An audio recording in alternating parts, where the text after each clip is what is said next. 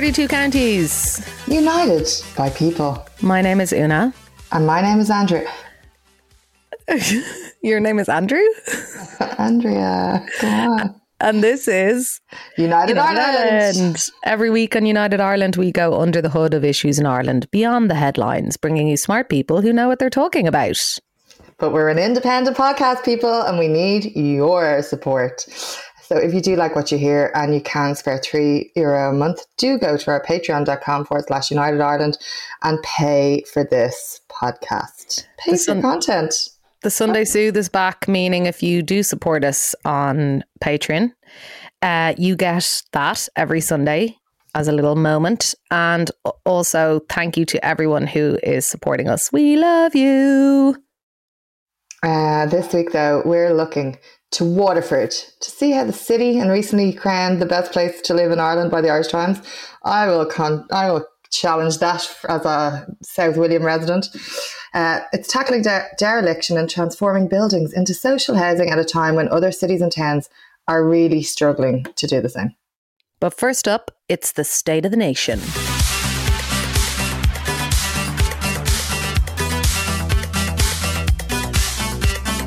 What's the state, Andrea? The state of the nation. It's always interesting to see what becomes our state of the nation. I'm always interested to see how the process happens. Uh, first up, it's on every front page. It's the talk of the town, the talk of the world. Our world is burning. Are we going to cop on 26 times? It's COP26. Um, yeah, that's kind of the main shit that's being talked about on every uh, channel and newspaper, and rightly so. It's good that the conversation has changed and that our burning inferno of a world is maybe being looked at to be saved. Will it be? Greta, Greta saying blah blah blah. It means nothing. Boris is falling asleep next to national treasures with his mask off. Who knows? Where where where do we go from here? I ask. Well, of course, in Ireland, uh, this will just constantly build st- or be distilled into a conversation about how many cows we should or shouldn't have. The national herd. What does that even mean? You're the national herd. You call me a cow, you bitch. No, I'm not. I'm not. Um, anyway, what else is going on?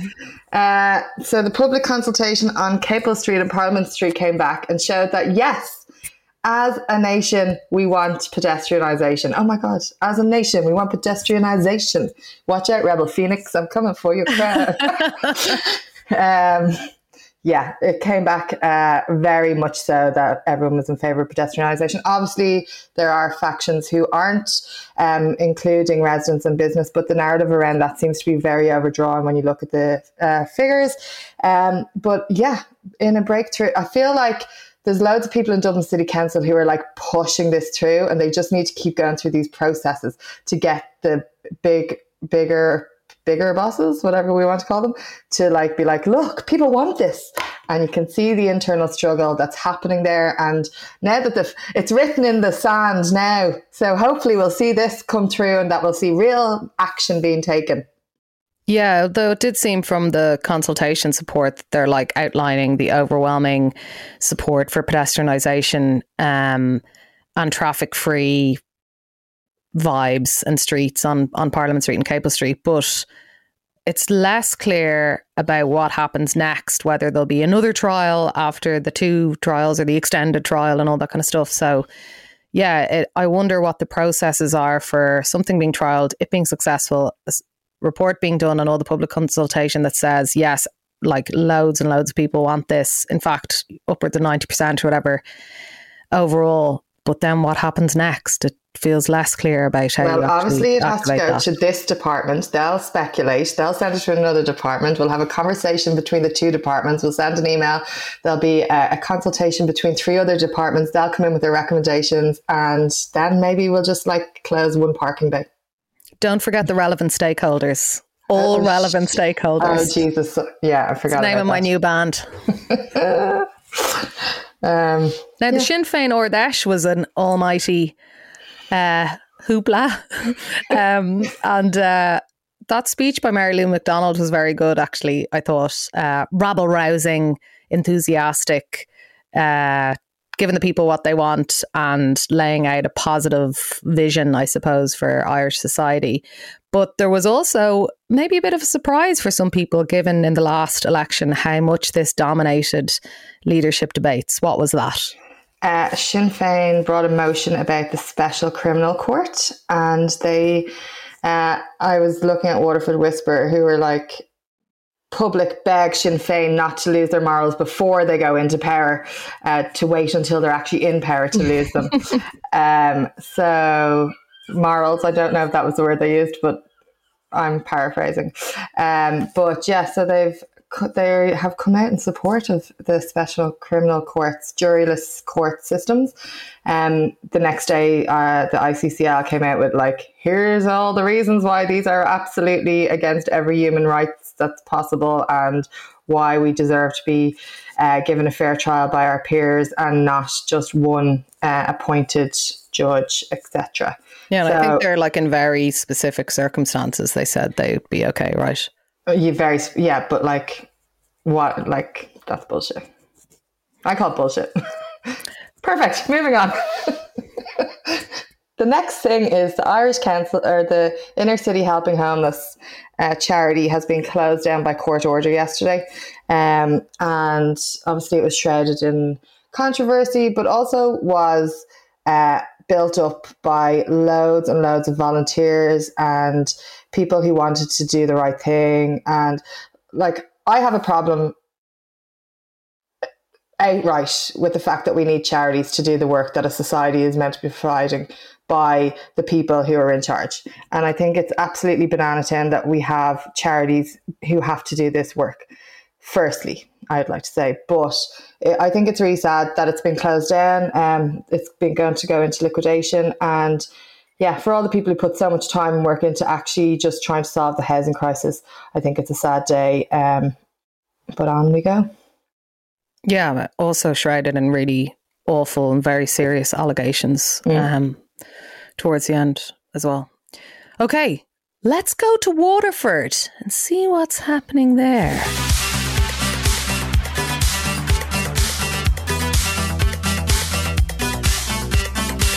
Now, rebuilding Ireland was the big plan for housing before the latest big plan for housing and failed to meet many of its targets, as we know, uh, considering that, yes, we still are living in a multifaceted housing crisis with rents and property prices still rising. In rebuilding Ireland, however, there was a scheme called the Vacant Housing Repair and Leasing Initiative, and that had a target of 3,500 vacant and derelict houses um, to be brought back into use by 2021 spoiler, uh, obviously, like much of the borderline fantasy figures in rebuilding Ireland, uh, which has pretty much been kind of torn up and replaced with Darragh O'Brien's Housing for All plan, what actually panned out was far, far shorter, far, far short of that three and a half thousand. In fact, just 247 homes were brought back into use. Um, go on.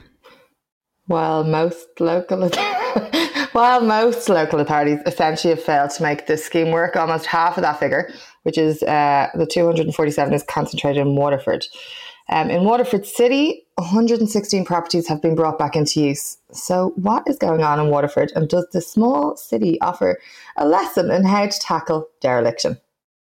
to chat about this and see what the lessons are, we are going to be we are going to be joined by one of the advocates of this scheme, um, and someone who's also been hugely critical of how it's failed across the country. Uh, Fine Gael Senator John Cummins.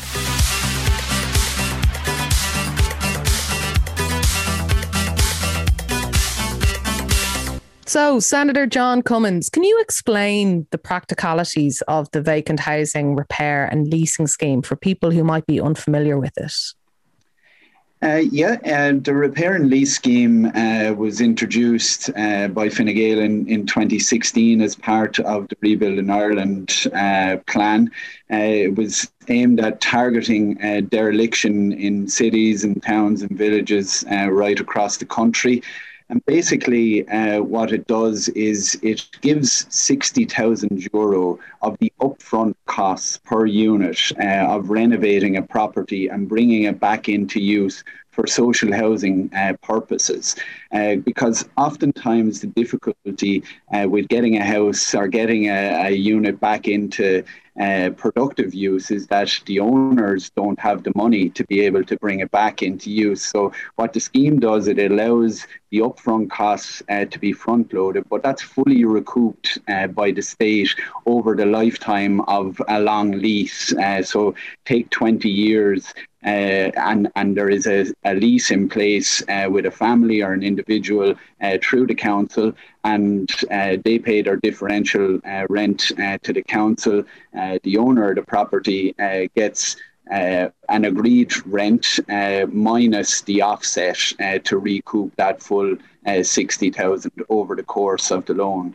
So it's it's a great scheme. It's worked exceptionally well in my own uh, county of Waterford, uh, but unfortunately, uh, it hasn't been so successful uh, in other counties, which is a problem. And I want to thank you for for highlighting the problem uh, because it is an issue mm. that we haven't got the take up that needs to be.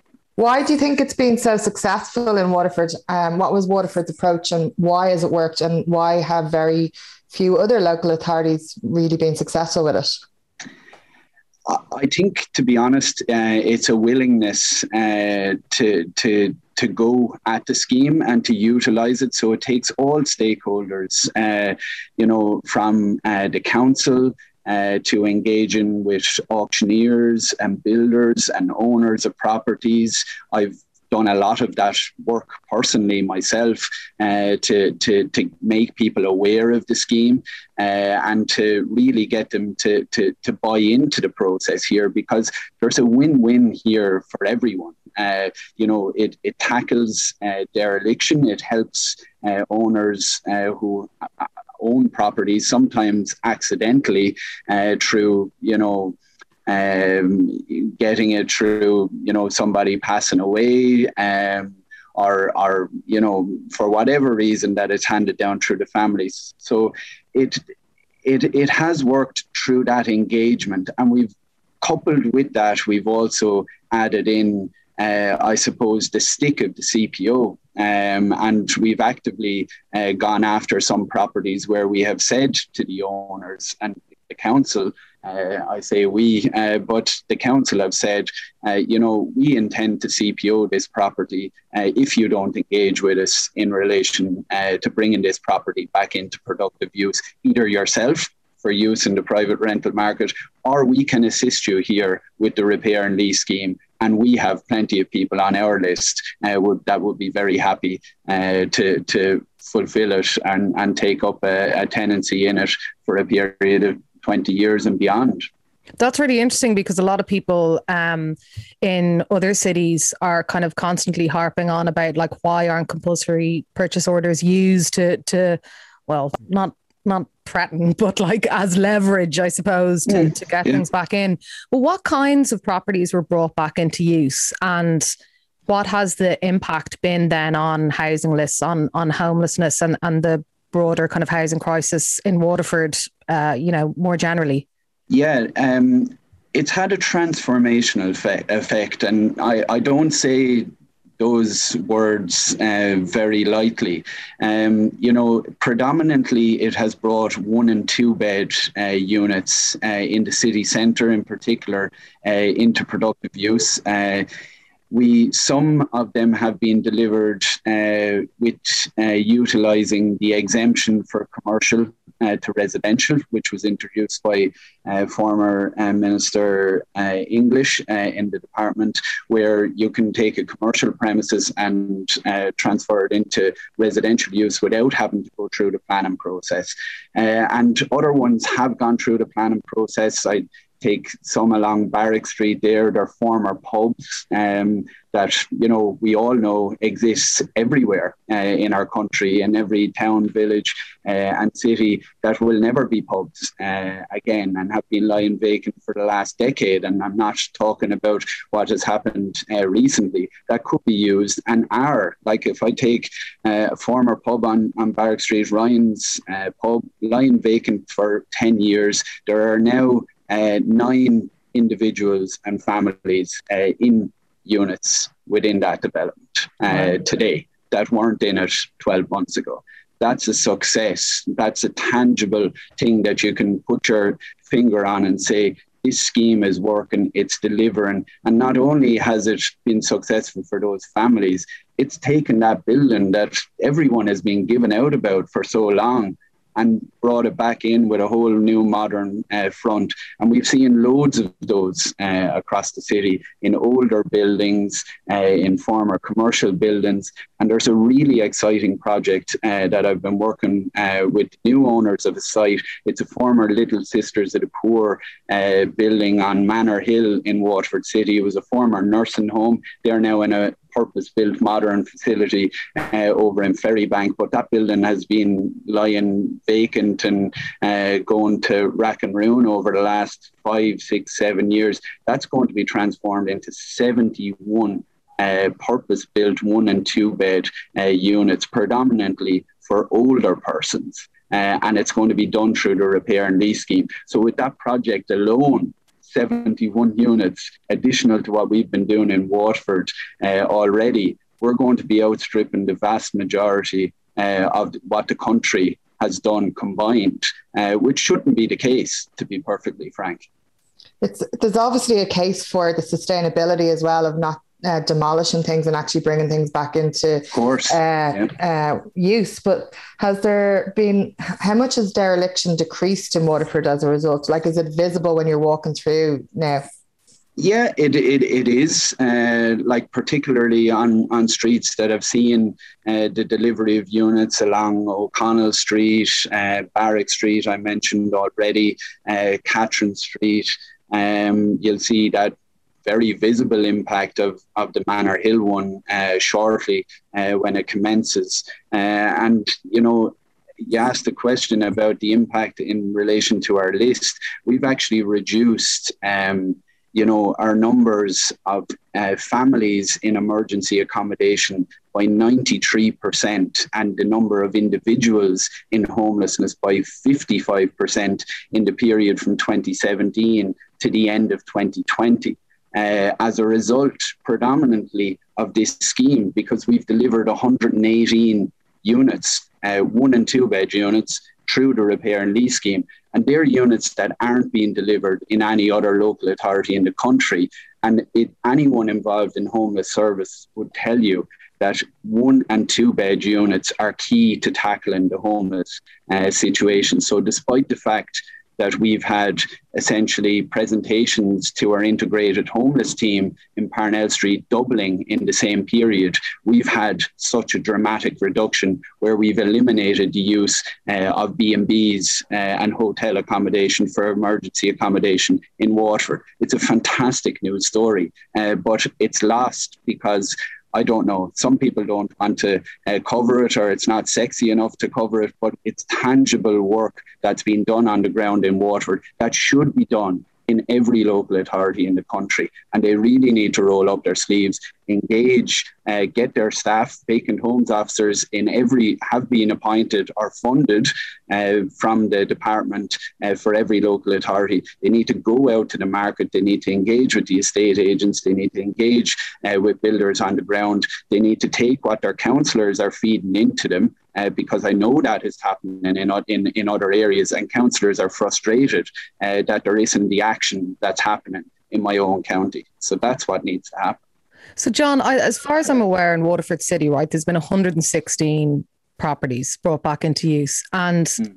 I think that um, in Dublin City Council over four years on this scheme, they've done two, two yeah. kind of like there's there's been 31 in the four Dublin authorities combined in right. that same period. So, why was Waterford better able to do this than other local authorities? I mean, you talked at, at the start about, you know, the will and all that kind of stuff, but given mm. the level of dereliction, uh, particularly in, in Dublin and in Cork as well, is quite pronounced. Like, why isn't this happening? This feels like a no brainer. It is a no-brainer. Um, uh, there, there, there were challenges initially when uh, the scheme was introduced uh, that the, the level per unit wasn't at 60,000. Uh, it was lower um, and it was increased uh, to 60,000, 40, I think, when it was introduced first, then increased to, to 50 and now uh, 60,000. And, and that's per unit. So if you take that uh, pub on Barrack Street that has nine units in it, it's it's 60 by nine. So as you can see, it has that tangible impact of providing a large chunk of money of the upfront costs. Uh, so you know, people shouldn't just look at it as oh, there's 60,000, but you know, this this project is going to take you know a quarter of a million to do but you may be able to get two or three units into a into a three story building in, in Cork or Dublin. So you should be looking at it in the context of, yeah, well, now actually I only have a gap of, of 70,000 here and I'm going to have a guaranteed uh, rent roll for the next uh, 20 years if I utilize uh, the scheme. And you know, I know there are people that you know disagree with leasing, uh, and that's fine. We are ramping up the production of homes, but like you said, on a sustainability measure alone, utilizing the existing stock and having somebody in a long-term secure tenancy for 20 years is far better than having somebody on HAP where a landlord could sell up in the morning and they have nowhere to go. So people that come into my constituency office and I deal with, and when they go up on the choice based letting system, people bid for them with LTL, long term lease on them. Nobody minds because they're happy that they have a secure long term lease. And some people that, that are in social housing, you know, they see it as a stepping stone themselves. They, they may not need it uh, forever. Some may, some may not. Uh, so it's about supporting individuals and getting them out of an emergency accommodation uh, situation and getting them into long-term secure uh, tenancies. And that's what we've been so successful uh, at in Waterford. And, you know, it is frustrating when I see the positive impact that it's happen, happening. And I have councillors from around the country contacting me and saying, we're, we're, we're feeding these things into our local authorities, but they're not actually actioning what we're feeding into them. That's frustrating to hear. And that's why we need to actually set targets for local authorities for delivery under the repair and lease, not just general lease targets, but specific targets for the repair and lease, because it's only, I feel, when targets are placed uh, on executives predominantly within local authorities that you actually get the response that you need. And maybe like consequences for those targets not being met, you know, because there was plenty of targets laid out in rebuilding Ireland that we know that would never, you know, the reality didn't come near them. But anyway, Andrea, you've got a, a Waterford as a, an Irish utopia question.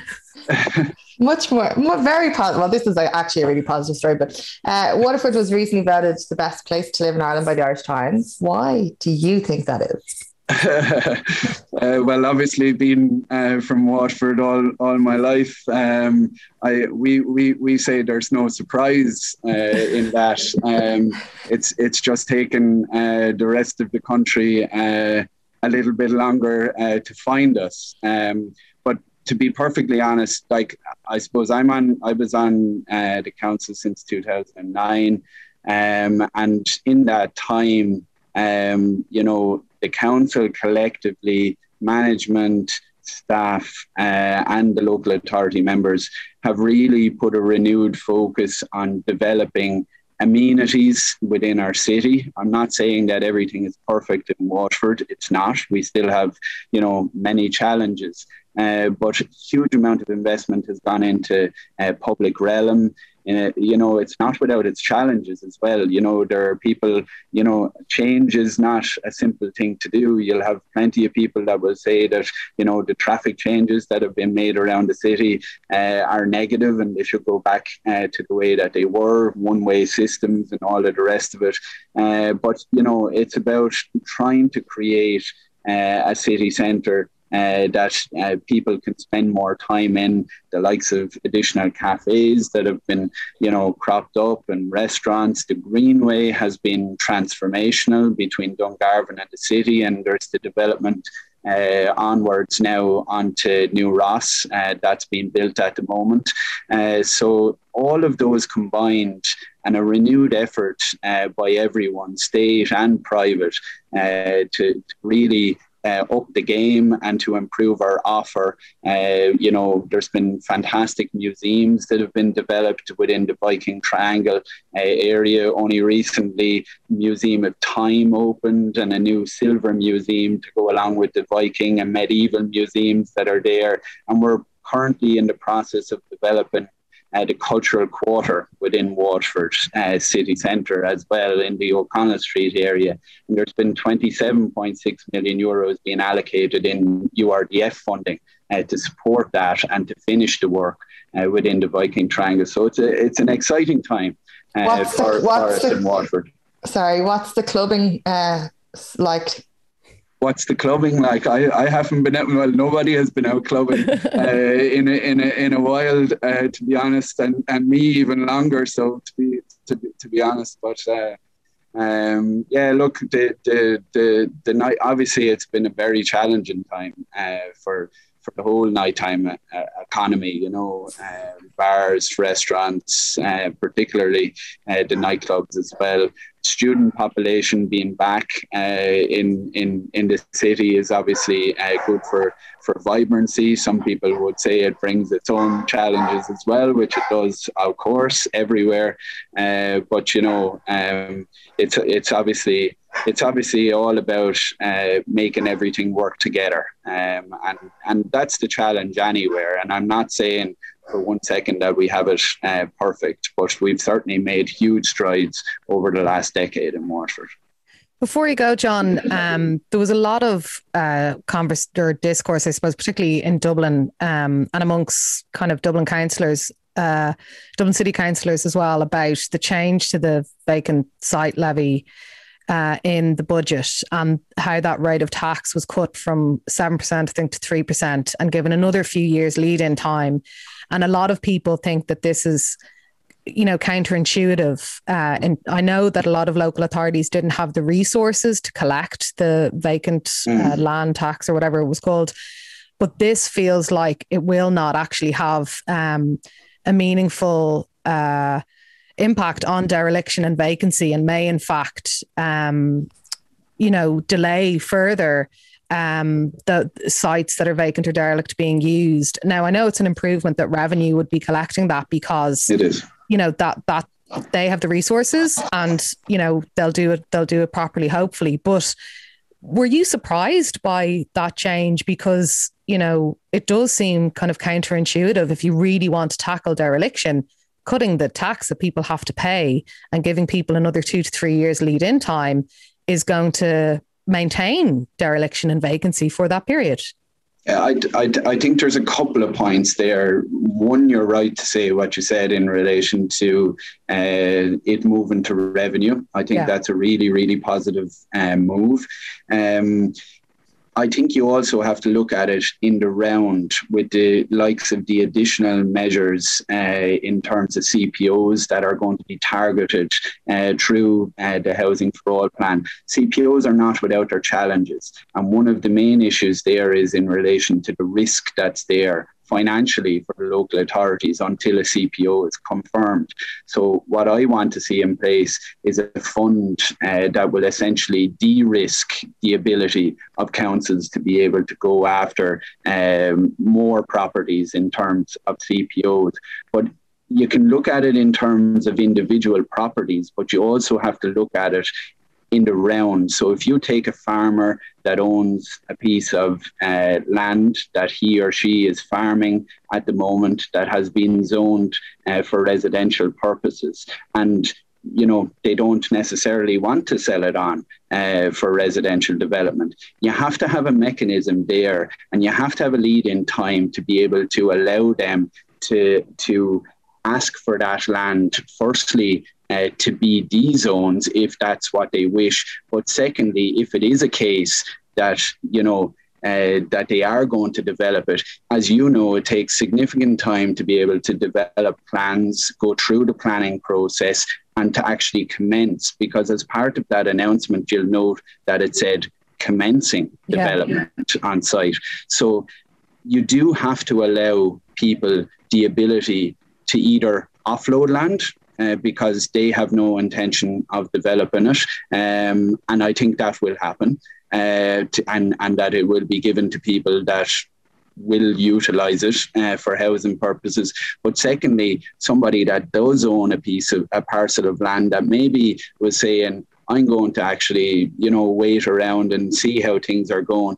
They need to be given uh, a fair opportunity to be able to uh, develop their plans, get planning permission, and commence on site. So that's the rationale piece. Uh, I'm not for one second uh, saying uh, that you know that that that it should be delayed. I'm just saying that you have to be reasonable uh, with everyone, and it's not just a case of looking at that one derelict building. It has to be looked at in in the round. We're talking about tracts of land here as well as individual buildings. Yeah, it's probably an argument for a more sophisticated process with regards to urban dereliction versus um, suburban or uh, rural dereliction as well. That there should be much more kind of uh, robust approaches to um, dereliction and vacancy in cities. Probably then. I mean, I, Well, I would there- imagine there that the majority of people with with uh, vacant sites are not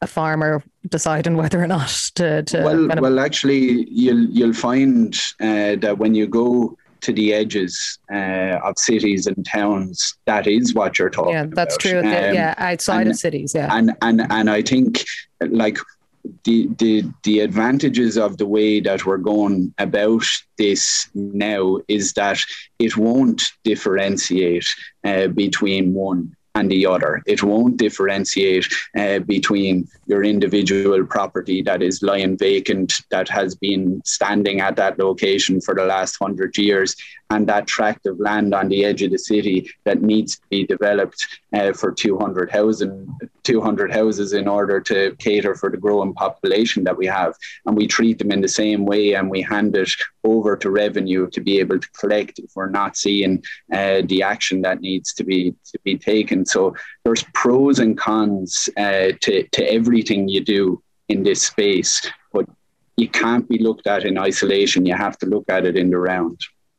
Well, John, thanks so much um, for for joining us to talk about uh, a really interesting um, success story that a lot of other local authorities could take heed from in, in Waterford. We tend not to have super positive conversations with um, Fine Gael politicians about the housing crisis, but this is one, so I, I appreciate it. Well, look, I, I, I just want to thank you for uh, for covering it. Uh, to be honest, because I think it is something tangible uh, that can have real impact and is having real impact in my own county. And if it is having such an impact in my own county, there's absolutely no reason why that shouldn't be the case in every other county in the country.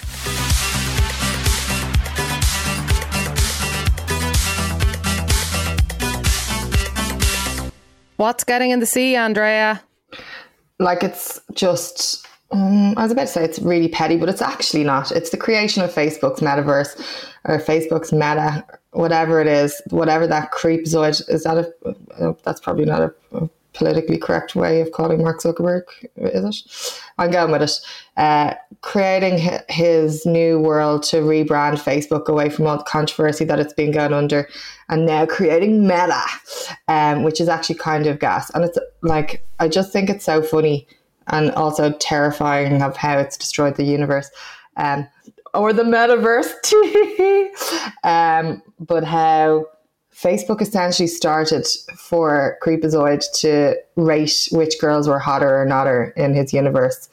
And now he is creating this metaverse where we can connect in a in a in a different world. Can we actually not maybe connect in our real lives? And actually we have enough connections. We're overwhelmed with connections. Maybe we could connect a little bit less and maybe a little connection to ourselves might be a bit more pertinent. So basically Facebook Meta can get in the sea. Yeah, it's kind of a load of bollocks, isn't it? I mean, the rebranding exercise to Meta obviously is trying to detoxify the Facebook brand at a time when there is so much stuff kicking off and coming home to roost about how terrible Facebook has been and the whistleblowers and all that kind of stuff. But I think as well, like for the company, they're also in something of a hiring crisis.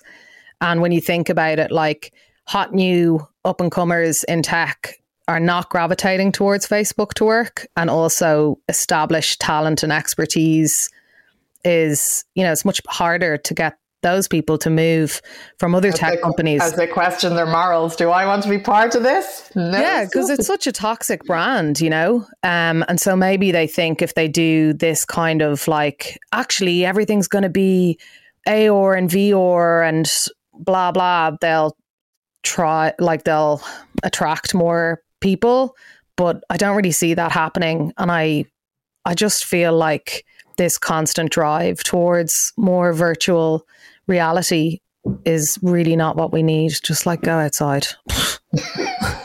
Look at a flower. Well, as our ambassador to nature, Andrea Horan. okay, um, excellent. And now it's time for It's Bananas. What's Okay. bananas? Okay. Just picture me looking like old man screaming at Cloud in The Simpsons. Yeah. That's what I'm. That's what's bananas this week. Because Jesus Christ, fireworks, huh? Who would have thought? They're a special kind of hell. I'll never forget this Halloween.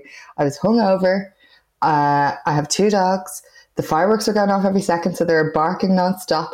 My my I ordered food. It took two and a half hours to arrive. I literally was in a special kind of hell, and fireworks are illegal. So I just think it's really scabby on dog owners that fireworks are allowed to happen. Yeah, okay. So that's not really bananas, is it? It's actually just me having the opportunity to vent the hell that I had on Sa- Sunday night or whatever night it was. Well, I actually love fireworks. So do I. and I love Halloween and I love hearing and seeing all of the fireworks everywhere. So I completely disagree with you. I also don't own dogs and I also wasn't hungover. So I feel um, like this, we're on room 101 now. This is not United Ireland. Is it bananas? Okay, it's bananas. okay, no, The you get, fireworks are going into room 101. you got to say what's bananas. Fair enough. Okay, now it's time for our fave bits.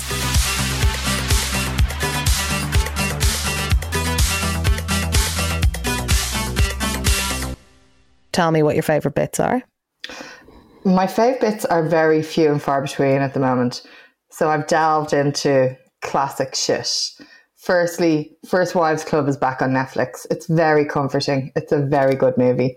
Uh, and yeah, that's pretty much it, apart from Trop Pop is nine yesterday. Forgot about that till last night. I was like, oh, that's great, isn't it? Look at us go. So yeah, they're my favourites.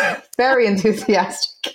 Happy birthday to all of the staff at Tro- and customers at Tropical Popical. Um, okay, my fave bits. Uh, I love the Criterion Channel, which is a streaming service, film film streaming service. So, like, my film watching kind of orientates around Netflix and Mubi and Criterion, and then sometimes Apple or Can I Amazon Prime. interject for one second? Yes. This is going in my It's Bananas bit. So I forgot my password for for Apple. You know what I'm like about forgetting passwords and not being able Not to get like into you at all, systems. Andrea. So basically, I tried to reset it, and they're like, "We're going to put this under review to see if how long this is going to take. If you had an iPhone, we'd be able to do it right away, but you don't. So it's we'll see if you're going to be able to watch a film here. Fuck you, Apple, is all I'll say. Continue. Cool. So, um, anyway, on the Criterion Channel, uh, there is a documentary called Original Cast Cor- Recording Company. And Company was a musical, 1970s musical um, in New York that was like this big cult hit or mainstream hit, I guess, at the time. And the documentarian D.A. Pennebaker, who some people who are into music docs will probably be familiar with, basically started in oh, what's somebody else? I can't remember who the other person was, but they went on to run MGM or whatever. They were basically like, here's an idea. Let's do docs on Broadway casts of musicals recording the original albums. You know the way you get your like the album along with the mm. musical or whatever. So they recorded um, uh, one of them, and then that was it. The series never happened, and the documentary kind of gained this cult status. And now, in over the last year or so, it's become uh, available to watch, and it's basically the cast of Company recording all of the vocal performances and all of the songs in this one 19 hour session in the studio. And the documentary is an hour long, but you just see these incredible um, vocal performances and then also people just kind of like cracking and getting tired. And it's just really, really fascinating.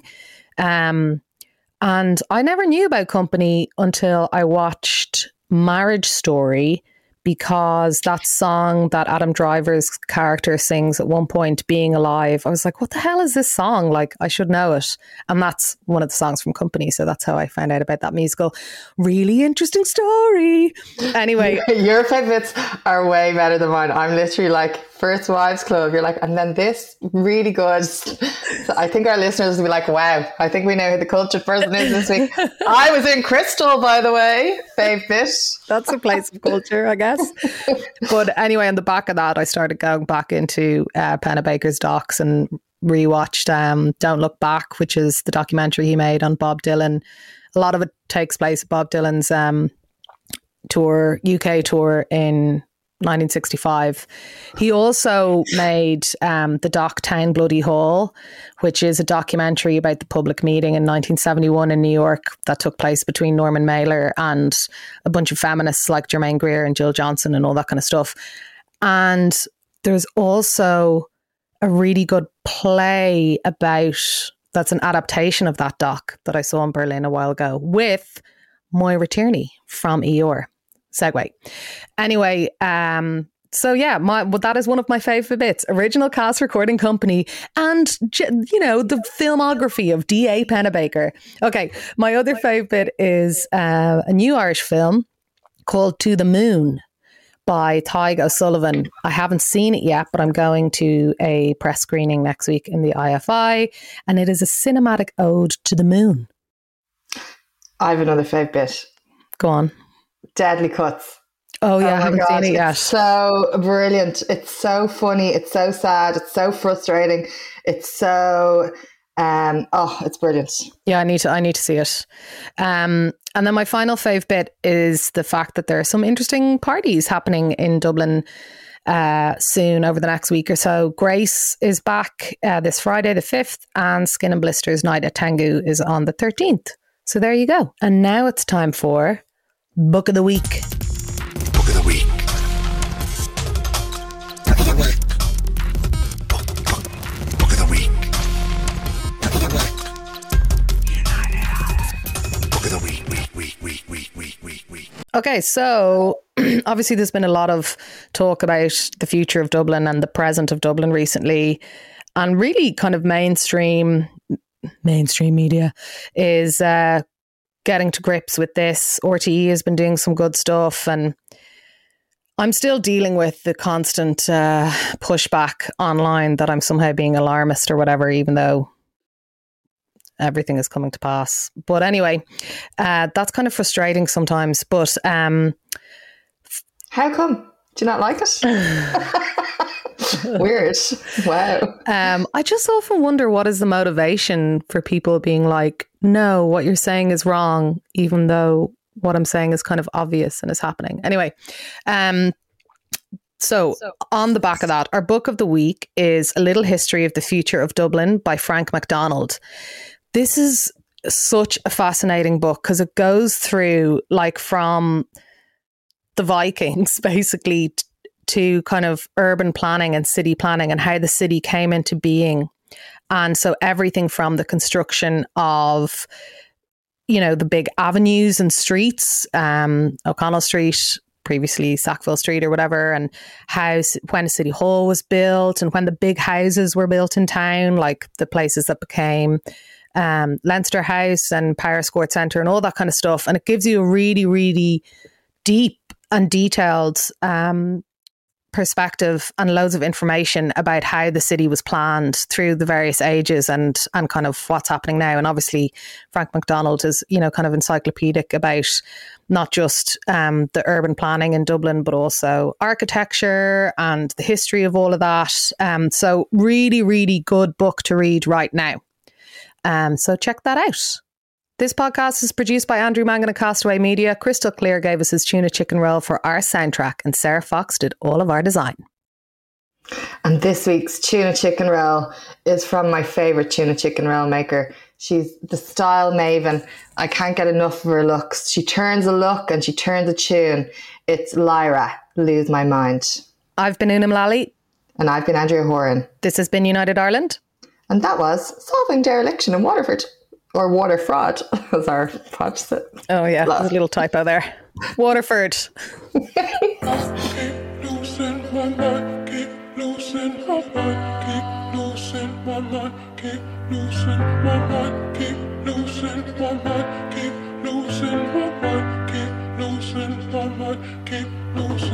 I can see you looking from across the room.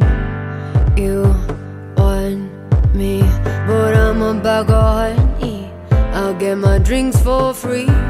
You can't stop me. I put my hands up, my eyes shut, and it's the night. It's okay, run away. I don't blame you. I'm drinking hard shots on rooftops.